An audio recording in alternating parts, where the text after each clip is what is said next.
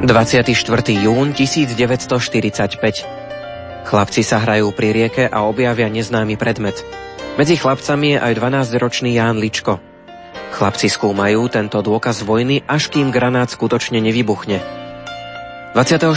júna 1945 Ján Ličko prišiel o zrak aj o pravú ruku. Aj takéto príbehy so sebou prináša vojna. Ján Ličko má dnes 84 rokov. Za sebou má bohaté pedagogické, ale aj literárne skúsenosti. Jeho tvorbu vám predstavíme v dnešnej literárnej kaviarni. Otvárajú ju pre vás hudobná dramaturgička Diana Rauchová, zvukový majster Marek Rimóci, od mikrofónu sa vám prihovára Ondrej Rosík.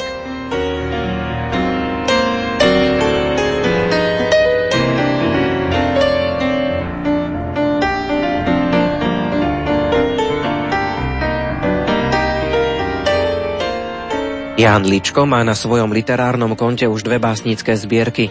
Tvoriť začal len nedávno. Životné skúsenosti, láska k manželke i problémy súčasnej spoločnosti. Ján Ličko vo svojich básniach zachytáva život z pohľadu zdravotne postihnutého človeka. Jána a Vieru Ličkovcov som navštívil v jedno piatkové popoludnie v Levoči.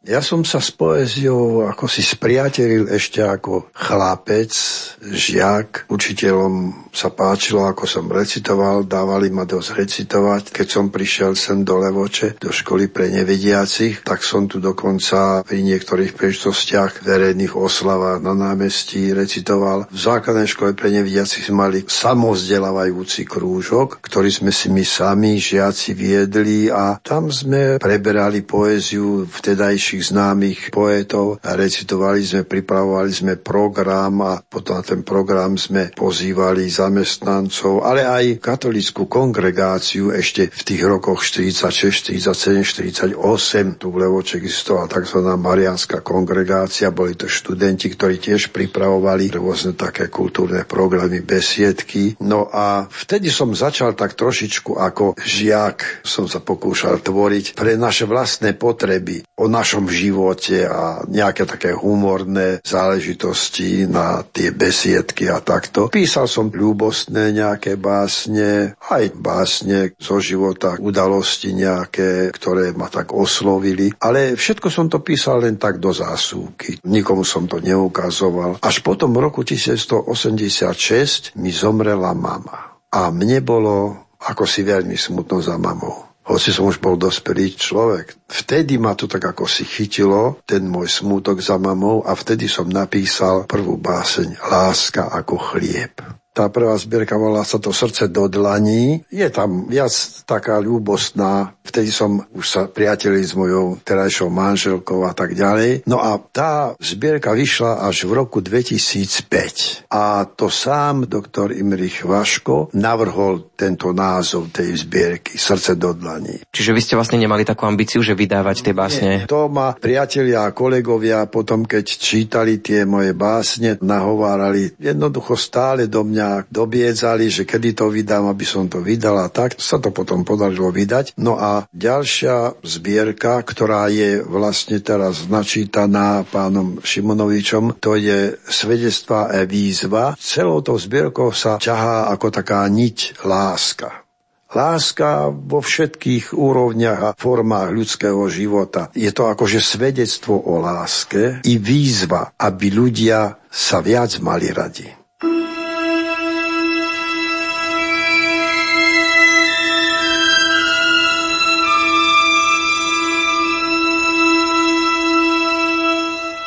Nechajme teraz prehovoriť báseň. Ján Ličko v roku 2015 vydal básnickú zbierku Svedectva i výzva. Z tejto zbierky zarecituje Jozef Šimonovič.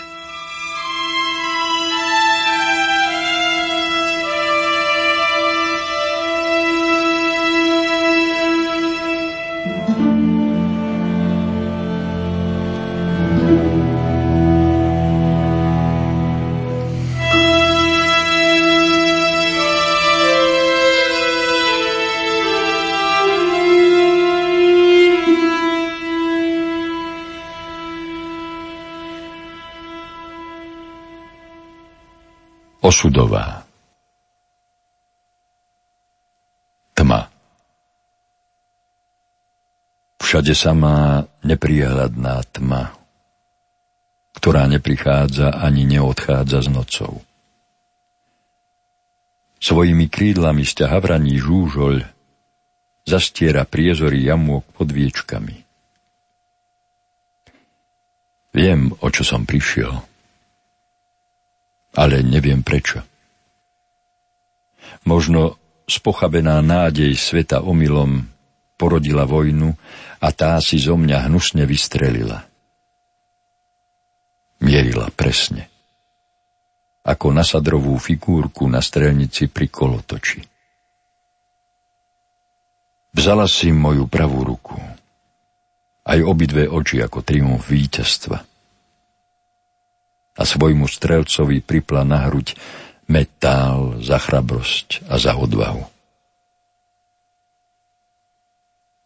Môj zúfalý život ako Bohom skúšaný Jób pretrpel mnoho dní a nocí na zhúžvanom lôžku s horkým na jazyku, kým sa odvážil nahmatať to dôverne známe, čo okamih hrôzy premenil na boľavé prázdno, prázdnejšie než tmavá priepasť noci.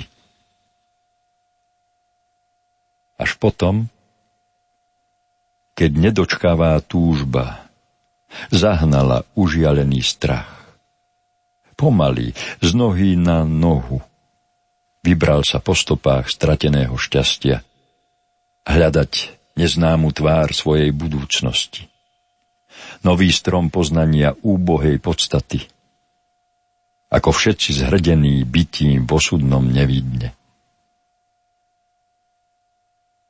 No svet bol pre nás príliš veľký a zaťatý osud málo prajný.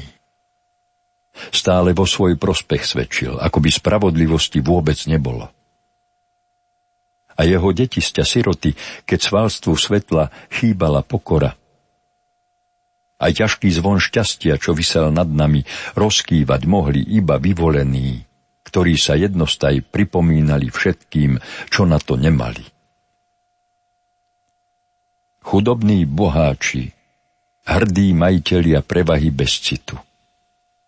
A tá ich čierna skládka veľkodušných sľubov a trápnej ľútosti, darobné ovocie neúrodných stromov.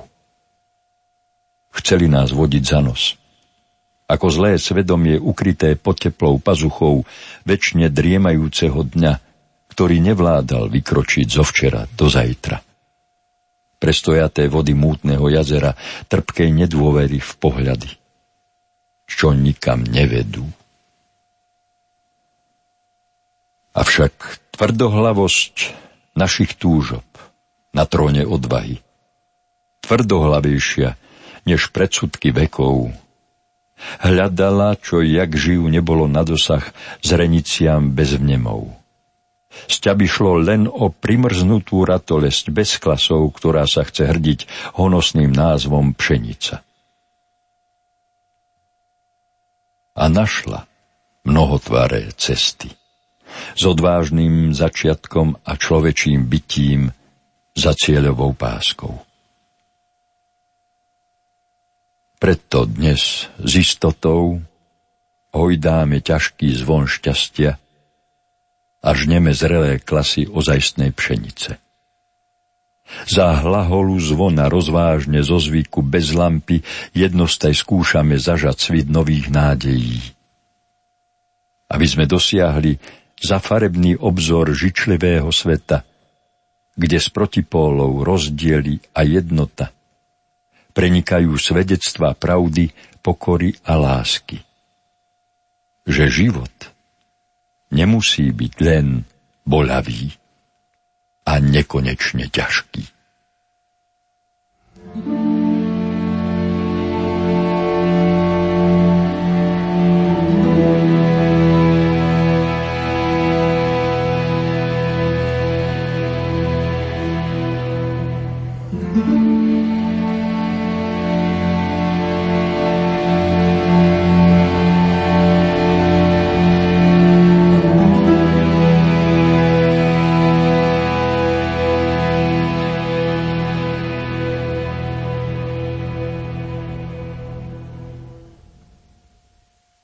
Inšpiruje vás pri tvorbe, pri tých básniach aj vaša terajšia manželka? Napísali ste aj pre ňu nejaké básne? Áno, aj pre ňu. Je to v tej zbierke Svedectvo i výzva a tá báseň sa volá Neomyl. A tam vyjadrujem to, že náš vzťah a náš spoločný život mi dokazuje, že to bol môj neomyl, že som sa nepomýlil, keď som sa do nej zaľúbil a že sme sa vzali. A tak je tam taká báseň, ktorá je naozaj venovaná čisto jej. Ale ešte aj v tej prvej zbierke je jedna báseň, ktorá je jej venovaná. To je tak kladená, akože keď odídem od seba, budeš mi veľmi chýbať. To akože keď zomriem, keď odídem, že mi bude veľmi chýbať a že ako budem z nebies, ak mi to bude možné, na ňu pozerať a ju budem chrániť a tak. Ja sa zvyknem pýtať autorov, ako vyzerá ten ich tvorivý proces. Vieme si to asi tak trošku predstaviť, že buď človek sedí, má pred sebou pero a papier a teda čo si napíše, alebo dnes už moderná doba, aj mnohí za počítačom už zvyknú priamo tvoriť, ale predsa len tuto bude asi trošku iné. Ako je to pri vás? Ako si vy zvyknete zapisovať vaše myšlienky a kedy tak sa vám najlepšie tvorí? Ja som veľmi priastol k bodovému písmu. Ja aj keď čítam knihy a najviac čítam poéziu, ja už som prečítal niekoľkokrát všetku poéziu, ktorá je v knižnici pre nevidiacich, tak ja si to zapisujem. Ale ja to robím tak, že najprv príde nejaká inšpirácia, nejaký motív, námet, problém, ktorý ma chytí, ako sa povie, za srdce. Tak sa mi to ako si vnúcuje tie myšlienky a začnem ich dávať do slov. Začínam ich pomenúvať a začínam štilizovať. A dbám jednak na rytmus, lebo píšem aj nerimované, ale samozrejme, že aj rimované. Tak toto najprv spracúvam tak v mysli. Prebudím sa ráno o 4:30 a nemôžem sa spať a mám nejaký ten motív, tak na ňom trochu pracujem. A potom, keď vstanem, tak si zapíšem v bodovom písme. Keď to už mám v celku, tak to nechám nejaký čas, týždeň, 2 ležať len tak. A potom sa k tomu vrátim a si to hovorím a opakujem. Manželka niekedy sa ma pýta, čo hovoríš, ale nič, pracujem. A manželka je prvá, ktorá číta vašu poéziu a ktorá možno aj kriticky povie niekedy niečo, že sa aj čosi nepáči, alebo aj pochváli.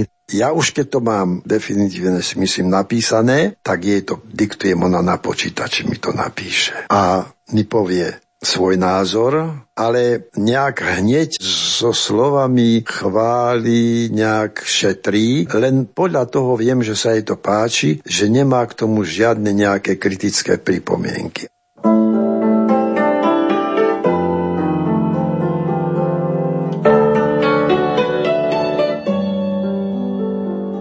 Boh sa nikdy nemýli. Kdeže ste podeli slušnosť, deti? Keď u vás dobré slovo miesto nemá. Z očí vám trúfalá drzosť svieti a vaša úcta žiaľ je hluchonemá. Či vás ťarcha kríža neomína? Ani zákerné slovo s ťažkým drúkom, čo vypustí jedovatá slina, ani slza bôľu pod milým okom? Dobrý Boh aj pre vás lásku stvoril, aby vám dušu mora netrápila. Ani lož či vlastný hriešný omyl, podlý skutok a krutá ľudská sila. Avšak Pán Boh nemá rád omily. Vždycky je rozvážny a nenáhlivý, ani sa nikdy v ničom nemýli, je múdry a na všetko pamätlivý. Len ľudia sú aj tak nemilí, že vlastnú dušu zapierajú, svoje odvážne klamstvá omily ako svetú pravdu predstierajú. Bože, a koľky sa stránia teba, aby sa zbavili povinných skutkov za spásu duše a priazeň neba, zabudnúc na skutky Božie a odkaz predkov.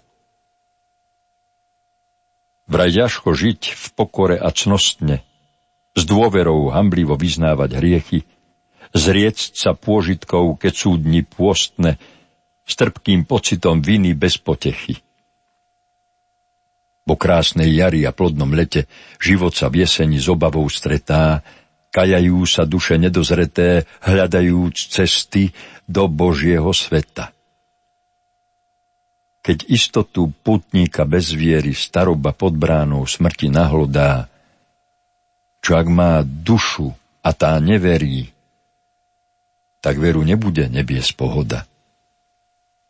Večné trápenie rozkoš nahradí.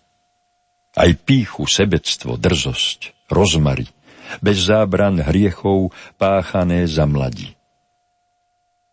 V duši sa beznádej peklom zamarí. Nechcete kráčať po Božích cestách. Dnes ešte nosíte krivdy po svete a šliapete si po vlastných petách. Kedyže to pravé šťastie nájdete? Boh nám daroval všetko na zemi a nikdy nezatvára svoje dlane pre Božie skutky. A čo dáme my? Zatvrdilo hriechom, pľujeme na ne. Človek, čo hriešne kľaje, zabúda, že kde sa rúha, tam pohroma udrie. Každé nešťastie dušu prebúdza. Možno, že napokon nešťastník zmúdrie.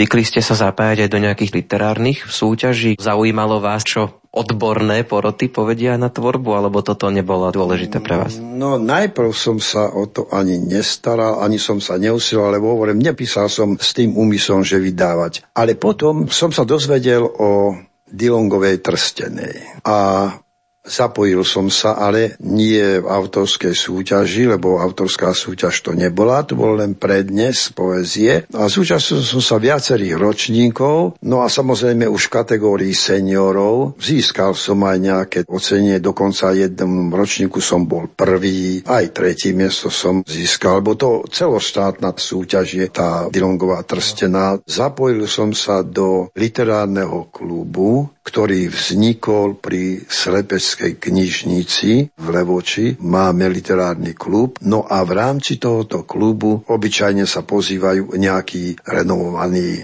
poeti a prozaici, aj rozprávajú o svojej činnosti, tiež predvádzajú ukážky svojej tvorby. A my, členovia literárneho klubu, aspoň niektorí tiež tam prezentujeme sa svojou tvorbou, no a takto ako si potom získavam nejaký pohľad, najmä tých renomovaných autorov, napríklad z Banskej Bystrici básnik Juraj Kunijak, alebo z Košíc Jozef Puchala, potom Milčákov Marián Milčák, on učí na Pedagogickej fakulte v Prešove literatúru a tiež je aj taký teoretikom a potom aj jeho brat mladší Peter a otec zase doktor Jan Mičák, ten píše rozprávky pre deti a takéto veci. Potom Erik Jakub Groch, Peter Karpínsky. Pred týmito som prezentoval niektoré tie svoje básne a niektoré tie ich hodnotenia boli pre mňa veľmi povzbudzujúce. Samozrejme našli sa aj nejaké pripomienky sem tam na niektorú tú tvorbu, ale tie povzbudzujúce také, to ma naozaj povzbudilo, naozaj ma to potešilo, že nie je to celkom ako márne niečo písať, robiť.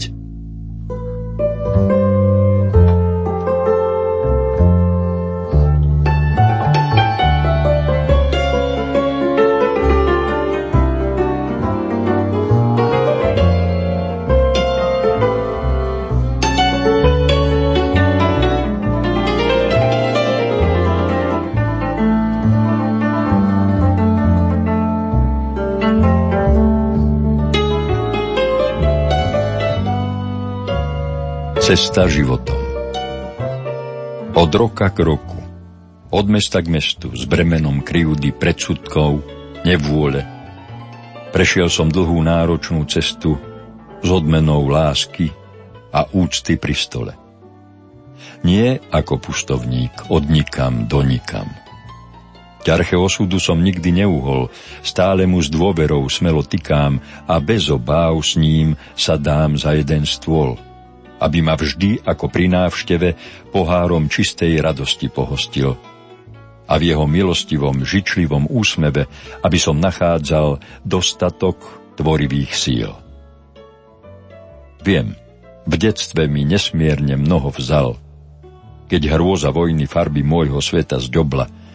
Miesto svetla šiel so mnou stres a žiaľ po cestách, necestách, čo krok, to hrobľa. Že by trest? Ale za čo? Za koho? Veď som sa sotva začínal učiť žiť. Radosti, šťastia bolo nemnoho a už mi osud takmer pretrhol bytia niť.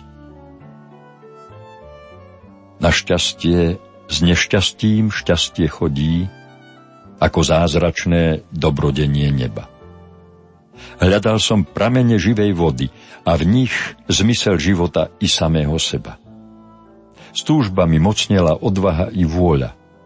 Aj k nebu som sa s dôverou utiekal.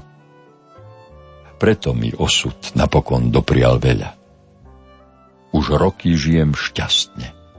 Snáď šťastnejšie než kráľ. Bôľ prestal bičovať moju dušu a múdrosť času ho zmenila na odvahu.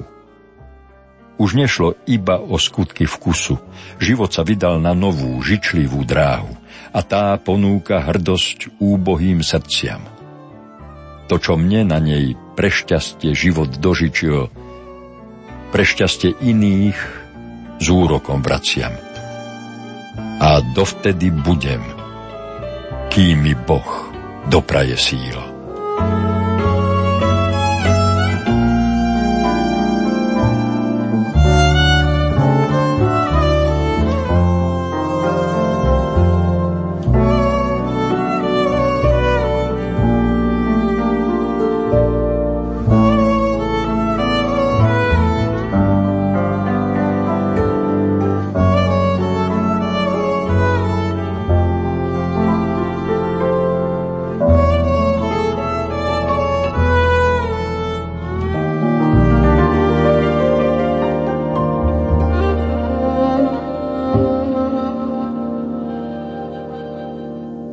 Ján Ličko nie je len autorom poézie, ale aj autorom odbornej literatúry. Skutočne veľmi ľutujem, že som sa tej poézii nezačal venovať tvorivo skôr, lenže skôr som bol veľmi zanepráznený alebo aj zaujatý pedagogickou činnosťou, a to nie len praktickou pedagogickou činnosťou, ale aj tvorbou učebníc, tvorbou metodík. Takže takáto proste ako viac menej vedecká práca ma zaujala alebo bolo nutné robiť. Veď napríklad táto základná škola pre nevidiacich nemala vôbec metodiku vyučovania zemepisu. Tú metodiku som napísal ja. Manželka napísala metodiku výtvarnej výchovy v školách pre nevidiacich a najmä pre rehabilitačné stredisko som písal metodiku písania bodového písma. Spolu sme napísali metodiku sebaobsluhy dospelých nevidiacich a tak ďalej, šlabikár pre výučbu dospelých zrakov postihnutých. Čiže takáto nutnosť, to bola priam nutnosť tvoriť toto, takúto literatúru odbornú. Takže vtedy som naozaj nemal ani myšlienku, že by som písal poéziu. Čo rád čítate? Či už zahraničnú alebo slovenskú literatúru, či už poéziu alebo prózu? Čo vás posúva, alebo akí autori sú vám najbližší?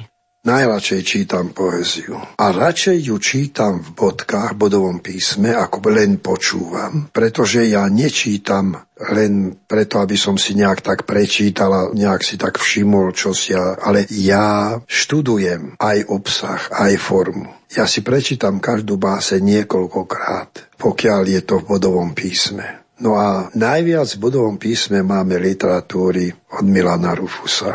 S pánom Rufusom som bol aj v kontakte, ale len v telefonickom kontakte sme viac menej boli, aj sme si vymieniali. Mám aj od neho v zvukovom prevedení jednu zbierku. No a v knižnici napríklad je tam tvorba Pavla Suržina z Levoče. To je veľmi pochmúrna tvorba, to je veľmi smutná poézia, ktorá odráža jeho vlastné životné skúsenosti. Aj od Buzášiho a od iných aj mladších autorov. Ja som voľakedy učil aj ruský jazyk, ja som mal 3 kombinácie, dejepis, zemepis, ruský jazyk, no a samozrejme aj špeciálnu prediku. Tak som z tej ruskej literatúry Štípačova a Jesenina, ale aj ďalších starších autorov. No a potom manželka mi občas prečíta takú poéziu, ktorá nie je v bodovom písme, alebo teraz táto literárna kaviareň, tá mi umožňuje počúvať poéziu, lebo žiaľ Bohu, z týchto médií sa poézia vytratila. Či je rozhlas, či televízia, poézia sa úplne vytratila, čo je veľká, veľká chyba, lebo poézia vie ohromne vplývať na ľudí, na človeka. Ja sa s mnohými ľuďmi stýkam, čo čítajú poéziu, nepíšu, len čítajú poéziu a veľmi radi. Niektorí dokonca povedia, že majú poéziu na nočnom stolíku a keď nemôžu zaspať, tak večer, kým zaspia, tak si radi prečítajú. Ľudia naozaj majú veľmi radi poéziu.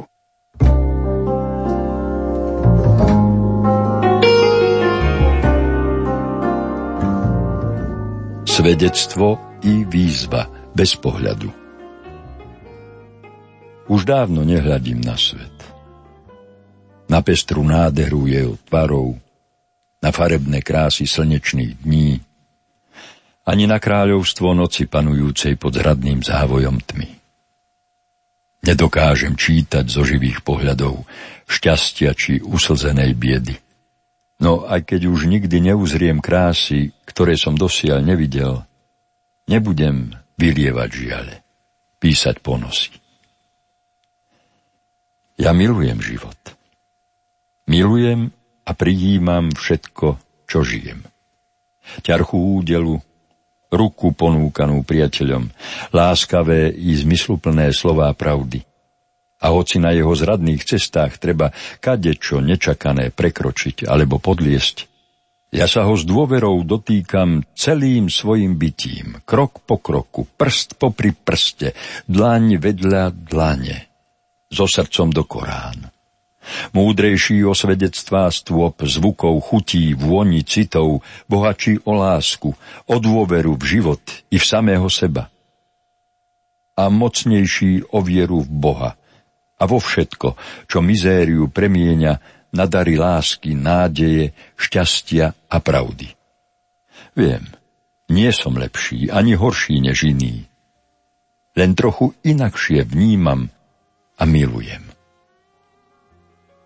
Tento náš spoločný a sebectvom pomotaný svet, ktorému kadečo chýba a kadečo, čo aj náramne bolí, má navyše. No aj tak bez reptania každodenne odovzdávam času živé mýto, ako cenu za svoj podiel na bytí, pokorne s hrdosťou, že som síce celkom nepatrnou, ale za to statočnou omrvinkou jeho veľkosti.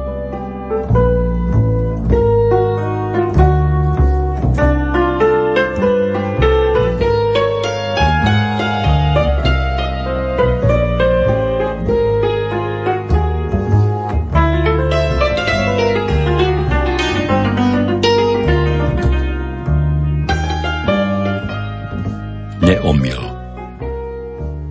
Tvoja láska, úžas a nádhera, priam skvost, nevýslovná cena, praví draho, kam úcta, dôvera. Som šťastný, si moja žena. Si anjel strážny v rúcnej ľúbosti, šľachetnosť srdca na dlani, prameň cnostných síl, nehy, radostí. Túžba, čo dušu neraní. Si moje slnko na chmúrnej oblohe. Aj mesiac za čiernej noci, žiarivý maják, svetlo pre mnohé, bezradné, zhasnuté oči. Aj úsmev ranný, poludne jasné, v nevľúdnej, hmlistej jeseni. Nad tvojou pomocou duša žasne. Snáď ťa raz život ocení. Si proste moje životné šťastie. Môj drahý, živý neomyl, v ktorom nezištnosť koša to rastie. Osud ho ničím nezlomil.